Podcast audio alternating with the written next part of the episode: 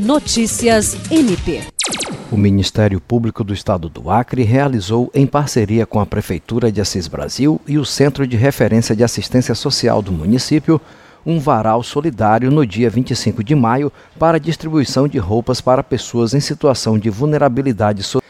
Com cerca de 200 camisetas foram doadas pela Receita Federal ao MPAC em abril e entregues pela promotora de justiça substituta Pauliane Mesa Barba Sanches para representantes da Secretaria Municipal de Assistência Social de Assis Brasil.